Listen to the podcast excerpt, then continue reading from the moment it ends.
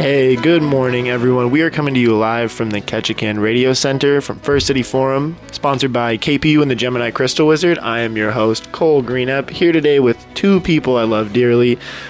One very local, great artist and performer, and one semi-local tra- like transplant great artist and performer. I'm here with Colin and Stasha McCormick here to ta- uh, today to talk about their lovely uh, tours that they offer and some of the interesting history about the bars in Ketchikan and the significance they have. How are you guys doing this morning?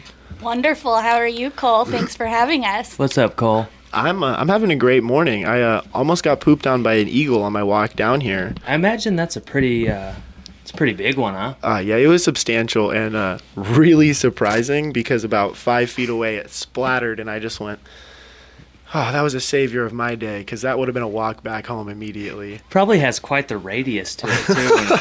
and- and I heard it's good luck. Is it? I heard you're supposed to, like, you know, go for it. Good Oh. luck. Maybe that's just the solace of uh, how bad it must feel to get pooped on by an eagle. Yeah, you got to make something good about it. You're like, oh, I got pooped on by an eagle, but hey, that's good luck. As long as your mouth is closed. So, uh, you guys run the Ketchikan Pub Crawl Tour. You do some of the interesting walkabout, give the history of the town, you know, get some drinks. It's a really fun tour, and I wanted to have you guys down to talk about some of that today, like uh, the path you guys take, like some uh, some interesting tidbits, and maybe some signature drinks that you guys try to offer to everyone. Sure. So the tour goes, um, the path we take depends on the location of the cruise ship. We meet the guest at their ship, and then we take them to three different bars in town. We have seven bars on our roster, though. So it just depends. For instance, if they're at Dock 3, they're going to go start their tour at the Arctic. If they're at Dock 2, they'll start their tour at the Sourdough. So every tour is a little different. Oh yeah. Um, so I was curious, do you guys offer like snacks and food, or is it just you know make sure you eat before you come out because it's gonna be a day if you don't? Well, I, I'd say at first we thought we might do that, um, just because that's kind of what the cruise lines maybe wanted us to do a little bit. Uh, but we're kind of veering away from that, so you should probably eat before you take our tour. And we do, I will say, we do suggest as we walk along, we're like, oh, that's my favorite burger spot, you know, or that's my favorite, or you should go here. This is two steps away, Yeah. you know. Um, so we always try and recommend a good place to eat afterwards Nice. too. Soak up that alcohol, you know, before they Yeah. get back on the ship Nine- completely blasted. Nine times out of ten, our guests have already eaten at the buffet on their cruise ship and have already had maybe a Bloody Mary or a mimosa before we even greet them. So they Yeah. usually come to us already, you know, ready to party at like 10 a.m. Nice. Yeah. A lot of people just yeah, they come straight on the tour, just raring to go. It is really nice that you guys offer a tour that's a little different from a lot of the ones in town because uh, you get to see more of the local edge of town. You see some of like the downtown area, some of the history you normally wouldn't get if you're, you know, kayaking, misty fjords. Those are all beautiful tours, really fun, but this is kind of like the local scoop. Yeah, Right. We meet some characters along the way. Absolutely. That's for sure. We believe the best way to get to know a place is to drink with the locals. And That's true. They, they absolutely meet some characters at every bar that they go to. That is for sure. And we encourage, you know, a lot of the regulars at the bars to even come in and introduce themselves, and people absolutely love that.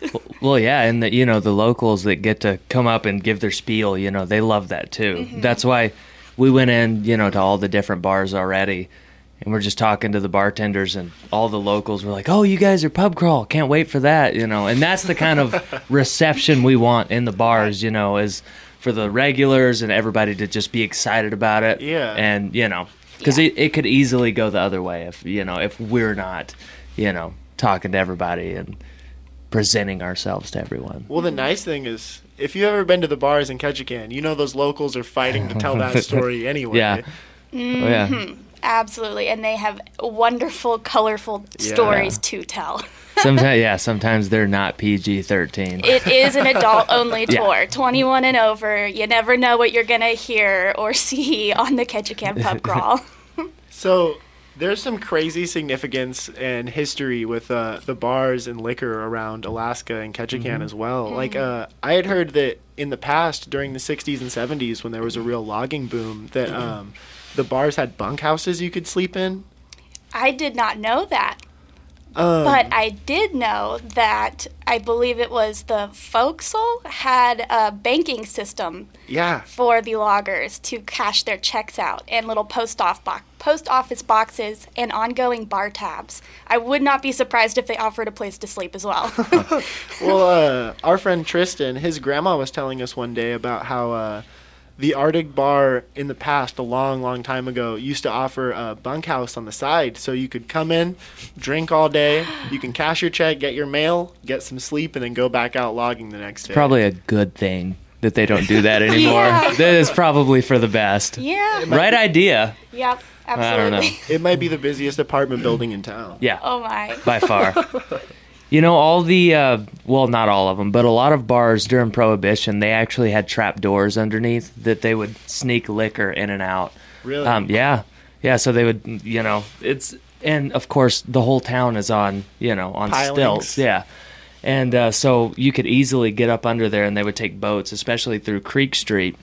Uh, just little, I assume, rowboats. You know, I don't. Yes. Yeah Yeah. and they would go in and there would be a trap door with a little ladder and they would just sneak liquor up through the bottoms of all these places on creek street which i thought was just really cool Yes. you know i'd want to be the one doing that mission just sneaking through creek Ac- street late at night I in a little think, uh, rowboat and a lantern two of that'd be super cool two of Ketchikan's most iconic bootleggers were actually Henry and Lawrence Kubley, who went on to Uh-huh. open the Sourdough Bar. Really? Yes, they started that um, during the Prohibition. We've actually had two prohibitions in Alaska before the national U.S. Prohibition, way before we were even a state.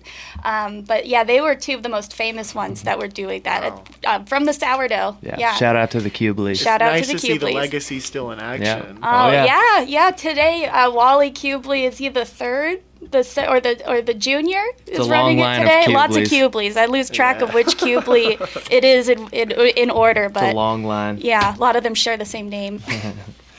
Um, I was curious, what's the oldest bar still operating in Ketchikan? that would be the Arctic Bar. Really? So the Arctic originally opened in Creek Street in 1937 by Martin Hansen.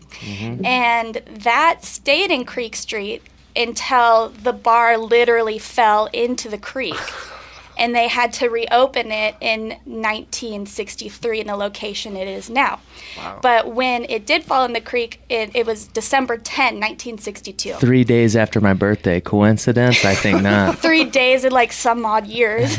yeah i know Anyways, it rained seven inches that day, and when the tide came up in Creek Street, the tide got so high that it literally took the Arctic bar off of the pilings. It emptied the contents of the bar into the creek. The safe went straight to the bottom with all the money in it, and then the liquor bottles all floated out to sea. And it Yeah. said that for months after that, there were fishermen like scooping scooping it up netting it up mhm, yeah liquor out of the ocean. And then they relocated to the place that they are now.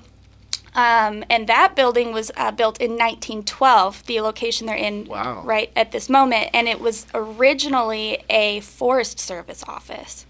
And it had a dock that went down to the water as well, which I think they removed the dock in the 80s or so. But Probably a good idea. yeah. So they have the yes, they have the oldest liquor license in Ketchikan, dating back to 1937. That's so Yeah. crazy. And that's actually kind of led into something else I wanted to talk to you guys about. Like you were saying they've switched locations long since they opened. But um how many bars have switched locations and like who's done it the most? Cuz I've heard that the Totem used to be on uh, Front Street rather than Yeah. where it is now. Yes. So the Arctic, the Totem, and the Sourdough have all moved locations, but they all moved locations just one time. But the what I think is really cool about the Totem is that it was originally Odom, oh, I'm sorry, opened as um, the Totem Room is what it was called, and it was inside of the Stedman Hotel, and it was a really popular, very fancy bar, and it benefited greatly during World War II. Because during World War II, a lot of the West Coast was participating in nightly blackouts. They'd have to turn all the lights off. That included bars, of course, they were very lively. But because the totem room was located inside of the hotel, there were no windows. So they were able to stay open much longer Yeah. than any other bar in town. And then it was actually sold to Vic Close in 1972, who then moved the bar to the location they're in now in 1982, and they are celebrating their 50th anniversary this year in Yeah. that location. Another fun fact about the totem that was John Wayne's favorite bar to go to. He would come up on his yacht and he would go straight to the totem. Really? Yeah. I'm named after a character in a John Wayne movie. Shout out, Grandpa. Let's go, Grandpa. Very cool. But um, I do love that so many bars in town have their own, not necessarily archive, but their own little history book. Because if you Mm-hmm. go into the sourdough, you'll see all these pictures of uh, historic boat crashes, pictures from when they used to play uh, baseball down in Thomas Basin. That's Like- insane. Yeah. That is insane that they used to do that. And the mural inside of the sourdough is also, I, I know if you've been to the sourdough, you know the iconic mural on the wall. right above the, shuffleboard, yeah. Yeah. Exactly.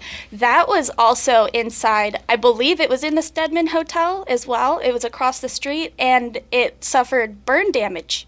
Yeah. From when that, um, the you know, the Yeah. huge fire, and uh, they relocated that mural over to the sourdough, but they restored it um, to what it is now. It's a lot more vibrant. I think but it that's used to why be it's so- bigger too. it used was. to They be a lot to- larger. Yeah. Yep, they cut it in half because Yeah. they couldn't, you know, save the rest of it. But if you've ever looked at it and wonder why it looks so smoky, that's why. yeah.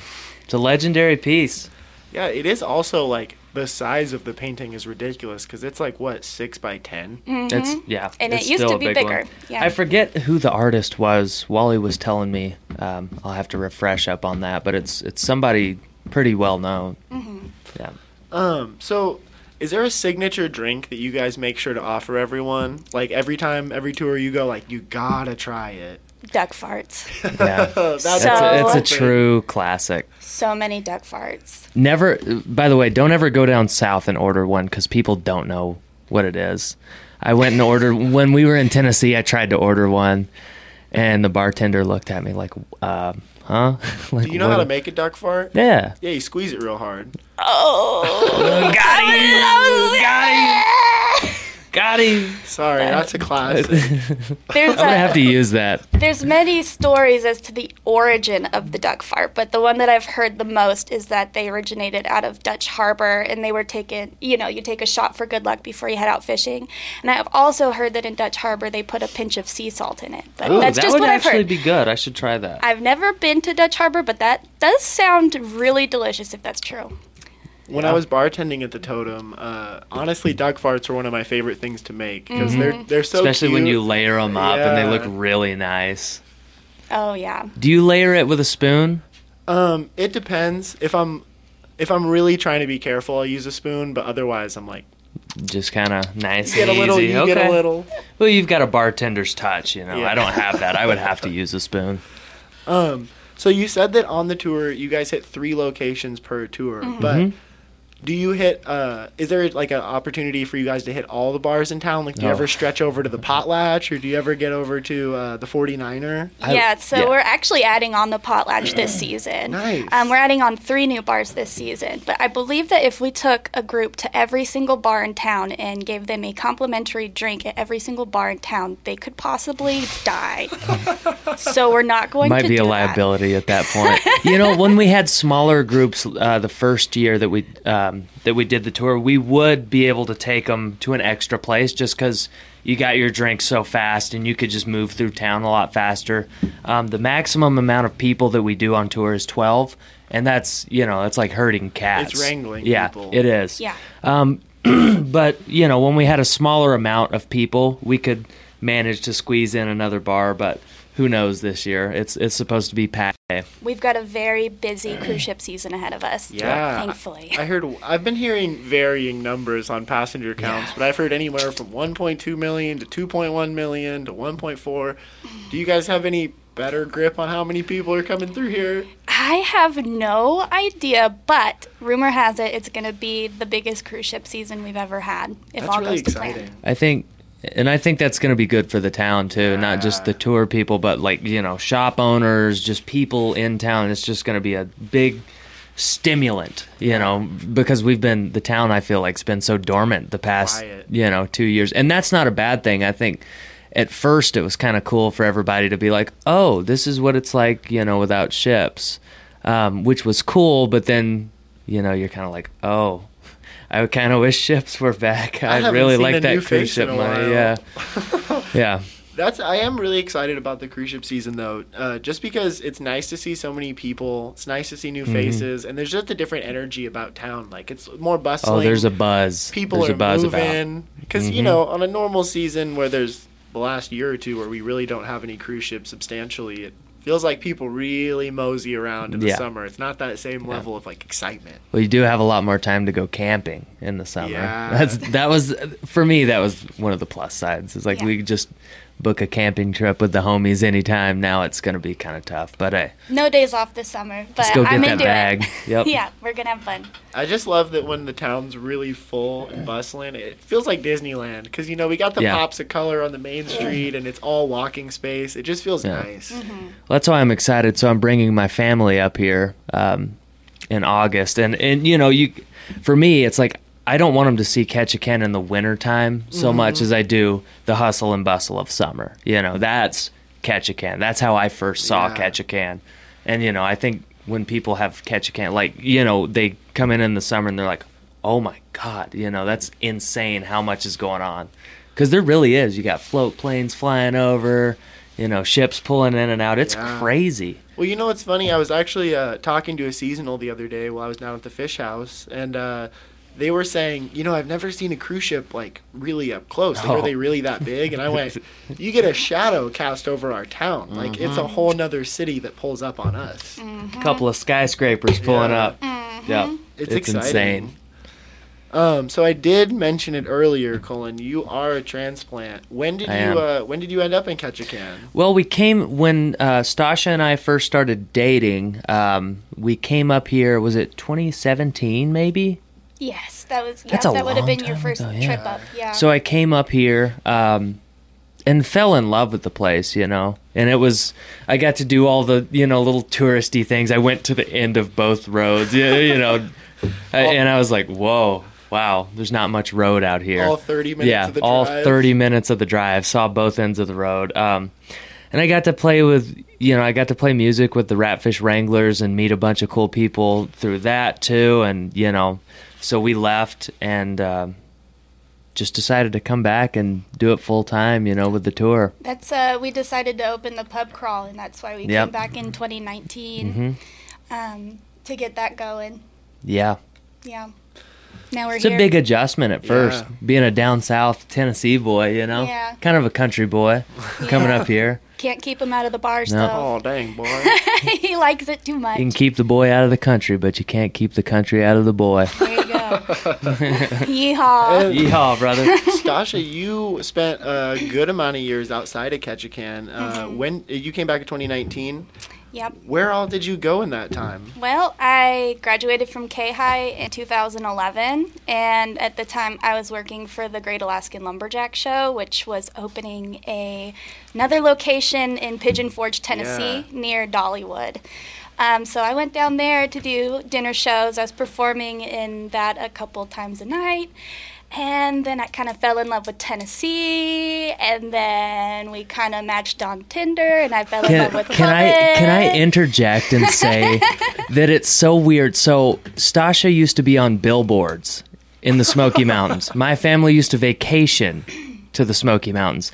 So we would see my future wife on a billboard when we were on vacation and didn't even know it. It's just insanity. I'm gonna marry that girl someday. I'm gonna marry. You see that girl on the billboard? I'm gonna marry that girl. And even like a year before we matched on Tinder, I actually went to one of Colin's shows. He was playing in Knoxville. That's Really? true. And I told yeah. my friend I thought the guitar player was really cute, and I've got a screenshot from Snapchat to prove it. And then a year later, we matched, and we've been together ever since. Yeah, it was And weird. We It was just weird. got married in Tennessee. It was a Um, beautiful yeah, ceremony. Cole It was a lot of fun. Yep. It was a lot of fun. Now we're here. Here we are. pub crawl again. We were shut down for two years, but we're back, baby. We Can't back. stop us. Nope. nope. It is. It's really nice to have you guys here because you add a lot to the town's energy, the excitement. Like you guys do shows with uh, K Funk and you know Oh, yeah. Joe Williams and Chaz Mhm. and all them, and hmm Dude Mountain Boys, Slow Yeah. Tide, Ratfish Wranglers. The list goes on. the man of many bands. yeah. Jack of all trades. And then Stasha also is uh, two times over a business owner because Yep. she makes some great art. Like she uh, she does some great products with uh, epoxy. She's made Mhm. some great artwork. She's the even Tipsy made some. Uh, she even made a collection of uh, Austin Otis inspired housewares. Yes, I did. Those I- are collectibles. they are collect- literally priceless at this point. Mm-hmm. An Austin Otis ashtray, yep. Yeah, iconic, Kalijah has one sitting on his piano.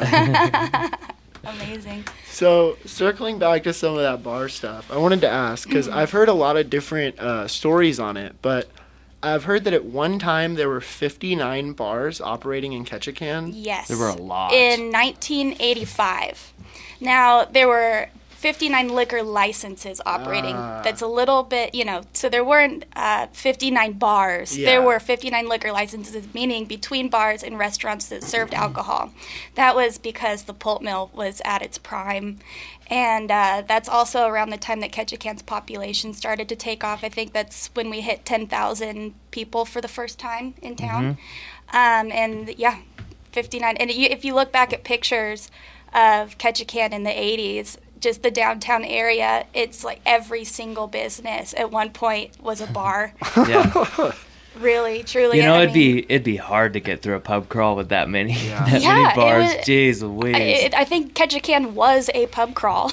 Well, it's honestly it's hard to imagine how we could have even supported that many bars. it's Like insane. because Mm-hmm. 10,000 people, you think like that's a lot of drinking to be done to keep that many businesses. imagine open. all the little microcultures within, you know, each bar. Each bar has its own like its own clientele and you go into a different bar and you're like, "Oh, there's the regulars here. Oh, there's the regulars here." That would be insane. It's it's weird how that's still true to this day because you Mhm. know if you stop by the Potlatch, you're gonna meet a lot of the Potlatch Yep. regulars versus the Arctic versus the Mhm. Asylum, and they all kind of have their own different stories because Yeah. they just like throughout uh, Ketchikan's history, they were regulars at different bars at another time. Yep. Mhm. It's cool stuff. Um, so I do know that a lot of uh, bars in Ketchikan have rebranded or changed owners' hands. Mhm. Is there like a record for who's done it the most? Because I've heard a lot of stories from some of the regulars. I would think. think that technically that would probably be the sourdough, but it's been passed down through the family many times. I know that um, at one point they, it was owned by somebody out of the family, but Oh, yeah, they, they have did. been They- passing yeah. it down um, generations. I think what is it? The fourth generation It's Wally. Fourth generation. You keep owner asking me that. I'm sorry, well, I don't Wally. Know. You I don't know played which gen- Wally last I'm week. sorry, I don't know which generation of Kubley you are. You're supposed to be my Kubley expert. They're out on the green. So who's your grandpa? yeah. Well, I got a, I got a lot of good stories I'm going to break out on the pub crawl from him. You have to come Yeah. on the tour, and we'll tell them all to you. Yep. I Don't would wanna- love no to. spoilers. Yep. Yeah. Yeah, I would say probably the sourdough. Probably the sourdough, but it stayed in the family. Yeah. Yeah. It is cool to see though, because um, for one, there's uh, a lot of local businesses that have been operating for a long time, but to see four, maybe plus generations going into the sourdough, it's just it's really cool to see that there's like not only a local history but a family history. Absolutely. And the part they played during the Prohibition, too. I just Yeah. think that's so cool. You know, I've always wondered about the the ideology behind the U.S.'s prohibition hmm because the statistics show that during prohibition, the average United States citizen started drinking 20 plus percent Way more. up. Yeah. hmm So like I don't. It was such a weird puritanical thing to push. Like I Yeah, don't was it, understand. that's what I. So for me, it's like, okay, was it a religious thing? Was it like a tax thing? You know, I don't know. I haven't like researched the real huge meaning behind prohibition, but it is crazy because you know when you can't have something, what do you do? yeah. You do it more, right? So I don't know. I didn't know until we started forming the pub crawl a few years back that Alaska actually had two prohibitions before the national prohibition, which I thought was fascinating. And I've also heard that Alaska's second prohibition influenced the national prohibition because they saw what we were doing up here and they're like, well, we'll do that too. We'll do it and it too. completely backfired, but Bunch of bandwagoners, Yeah. the lower 48. huh? I know. absolutely. They're copying us. Yeah. Um, do you, off the top of your head, know when the first uh, like national prohibition started? Yes, the first national prohibition actually started in ni- it started in 1920, but the second Alaska prohibition started in 1918, only 2 years before that. Wow. Um, the very first prohibition in Alaska started the year after they bought Alaska from Russia in 1876. Um, the first prohibition did not work because we did not have anybody here. Um, there was literally no police force Yeah. whatsoever. Um, so it, did, it didn't really go as planned, and they ended up actually just getting rid of it. But the cool thing is that when they got rid of the first prohibition, um, they created a system of what was it called? Uh, they they basically what they did was they allowed the people who lived within a two mile radius of a person who wanted to obtain a liquor license to vote on whether or not they would allow them to get that liquor license. And it was the first example of women ever having any sort of right to vote on U.S. soil. I believe that was called. It was called a system of local option. Thank you. System of local option. So yeah, you could, you know, you could vote no, you could vote yes. Yes, but um, that was the first time they ever allowed women to vote on U.S. soil. We weren't a state. We, I don't even think we were technically uh, uh, considered a territory yet. Yeah, because we weren't a state until 59. I Exactly. think. Yeah. Imagine all the problems that caused. Like, you know, like as a you know a family, like the man's at that time was gonna go out and you know drink and drink and drink, and the woman was probably like, eh, I'm gonna vote no. That is I wanna exactly vote no. the reason. I don't want you out. And I that wanna is vote no. that is exactly the reason why the second prohibition started in Alaska Mm-hmm. two years before the national one. The Women's Christian Temperance Union formed in Alaska, Oh, yeah. and with the help of our new, we became a territory. And with the help of our new territorial governor, his name was John F. A. Strong. The Women's Christian Temperance Union and him came together to start the second prohibition because of Creek Street and like all not just in Ketchikan but across the whole state. Yeah. The gold rush was going on. They discovered gold and our population skyrocketed. Mm-hmm. And after they made all these bars legal, it completely backfired and it made all the wives angry. And then they got together and they were like, "Well, second prohibition." I wish we could pull up a picture of John F. A. Strong because the reason I think his name was that because he had a really strong mustache. Yes, if you his can, mustache was so strong. If you're It's listening I- and you have access to Google Images, Google that man. That is and a see how strong, strong- mustache. Yeah. It is funny that uh, Creek Street played a part in the prohibition coming to Alaska because I don't know if most people know, but the history of Creek Street is a lot of philandering, crime, prostitution. Lots of it. It's really exciting. Yeah, a lot of the boats were laying over in Ketchikan on the way up to Skagway in that area for uh, to go see gold. Mm-hmm. And a lot of the reason why our population started to grow was because people would literally Get stuck. Yeah. here and not even money. go any further. And they would find Creek Street and they'd find a job. The pulp mill had just opened where the Yeah. lumberjack show's located Mm-hmm. now, or not the pulp mill. I'm sorry, the spruce mill opened. The Oh. world's largest spruce mill at the time was open right on the location of the lumberjack show, and salmon canneries, Mm-hmm. and the red light district. Yeah. Yep. so yeah, because uh, if y'all remember Dolly, they said what? She was doing it for about 35, 40 years, and she, A she long uh, time. crossed the million mark. A That's long incredible. time. That's she a was a lot of work. businesswoman. That's She a lot was. of work. That Yeah. is a lot of work. yeah, she paid for that house in cash. I heard. Mm-hmm. You know wh- what's interesting to me about the prohibition happening right in like 1920, right in that area, Mm-hmm. was actually that was the same time that federally our government was pushing to criminalize cannabis. Mm, yeah, that would make sense.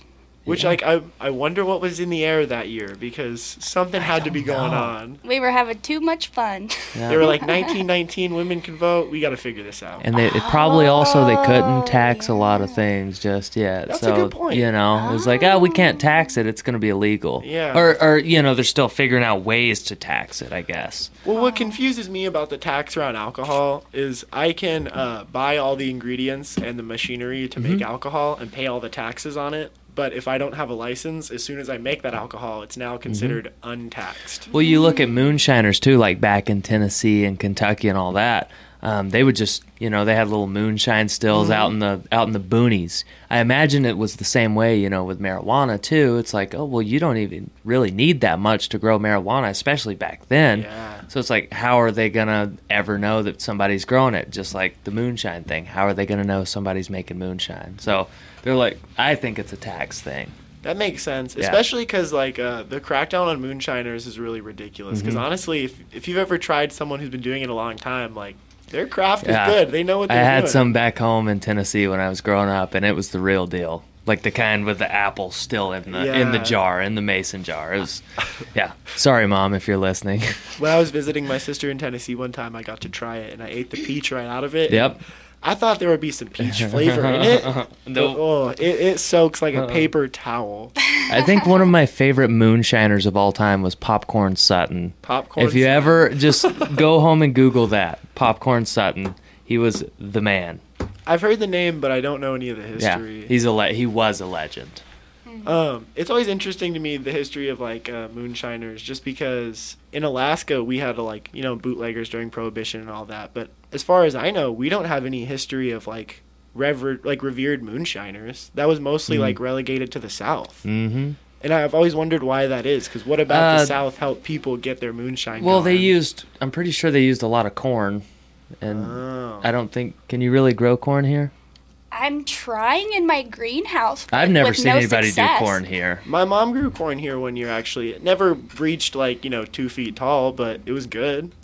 Yeah, I, I would assume it would just had had something to do with like the environment and what grows here. I mean, you can. I'm sure you can. I don't know much about moonshine as far as how to make it, but I assume it's like what ingredients were, you know, easily accessible. Available. Yeah, so that's what I think.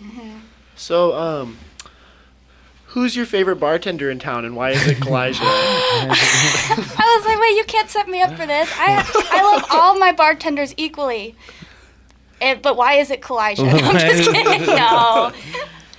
no, have you guys got to visit him yet? Uh, yes, we have, and he makes great drinks. He does make a good Yes. drink. Yeah, don't forget to stop by the 108 Tap House and visit our friend Mhm. Kalijah. He'll make you a good drink and he'll Yeah. serve you a good Mhm. burger. Disclaimer: They are not on our tour, but it is a great spot to stop and eat and have a drink. They Col- would have been on your tour a couple years ago Yeah. because they used to be Mike's, Mike's, Elbow, Elbow Room. Room. You know, we played uh, K Funk. We played the last, very last show in there, the very last night they were open, and it was so crowded too. It was like, it literally felt like you know, as wide as this studio is that we're in right now. It's like that, but all the way to the back. And so we were just like crammed in the corner playing, and you had people just running into you and stuff while you're playing. But yeah, Mike's Elbow Room. That place was awesome. And it used to also be called the 108. It was a bar called Sally's Sally's, 108. 108. Yeah, Huh, it I was did also not know a bar. that. I learned that a couple months back when I was working at the Totem because um, one of my regulars came in and handed me a chip. And it was this bright yellow chip that looked like it was, and it was a Sally's 108 chip. And I have it in my room, and it's it's just crazy to think that there's all those kind of little relics floating Yeah. around. Because now I want to see how many bar chips I can hunt down from all the bars in Ketchikan's history. Well, if you find any more, let me know. I want them. We should make a table out of bar yeah, chips. That would be that'd be really really cool. cool. resin and bar chips. Mm-hmm. That'd be super cool. I'm always surprised that not everywhere does uh, wood nickels. I thought that was Yeah. I thought that was standard. You can go into a bar and say, you know, I'm going to buy five chips. I'll be back later. I didn't know that I went down to Tennessee. No, they don't have them down there. Yeah. They don't have them It's like, down what there. the heck? it's so fun not not only because like you can take them home if you're a tourist or you're on vacation, Mm-hmm. whatever, but just having that is such a fun keepsake, and it's such a good way to say like, well, I got the chips. I might Yeah. as well go down there. yeah, It's true. absolutely. It's a great way to drink for free, though. Yeah. You know, when you get. Because on our tours, people a lot of times will want to buy us a drink or something, and we're like, eh, we'll well, we'll take a drink chip, you know, and save it for later, and then we go out on the weekend, and it's just like Free drink a free drink. Cash in on our, Yep. our drink chip tips. Yeah, from it's our- like when you go to a guests, yeah. casino and you you put all your chips and they give you your money that you made or lost. Is Yeah. that that kind of thing? That That- feeling. That's actually another thing about Ketchikan bar culture that because you know local for life, I didn't know that was not common everywhere. Is ringing the bell. That is- yeah. That or it means something different in other parts Yeah. of the there are bells in other parts of the world but sometimes they mean something different so i know i don't know i've, I've heard from a lot of my guests that the bells in, where they're from it just means everyone drinks so Yeah. people on the tour will walk in and try to ring the bell to get everyone to drink i'm like no no no no no no no no no no no no don't do that don't do that or actually if you want to Yeah. you'll make a lot of people happy Quick way to make friends. But yeah, that was the first thing Stasha told me when I went in, or when when we went into a bar in Ketchikan. She was like, "Don't ring that bell unless you plan on paying for everyone in here's drinks." I was like, "Huh."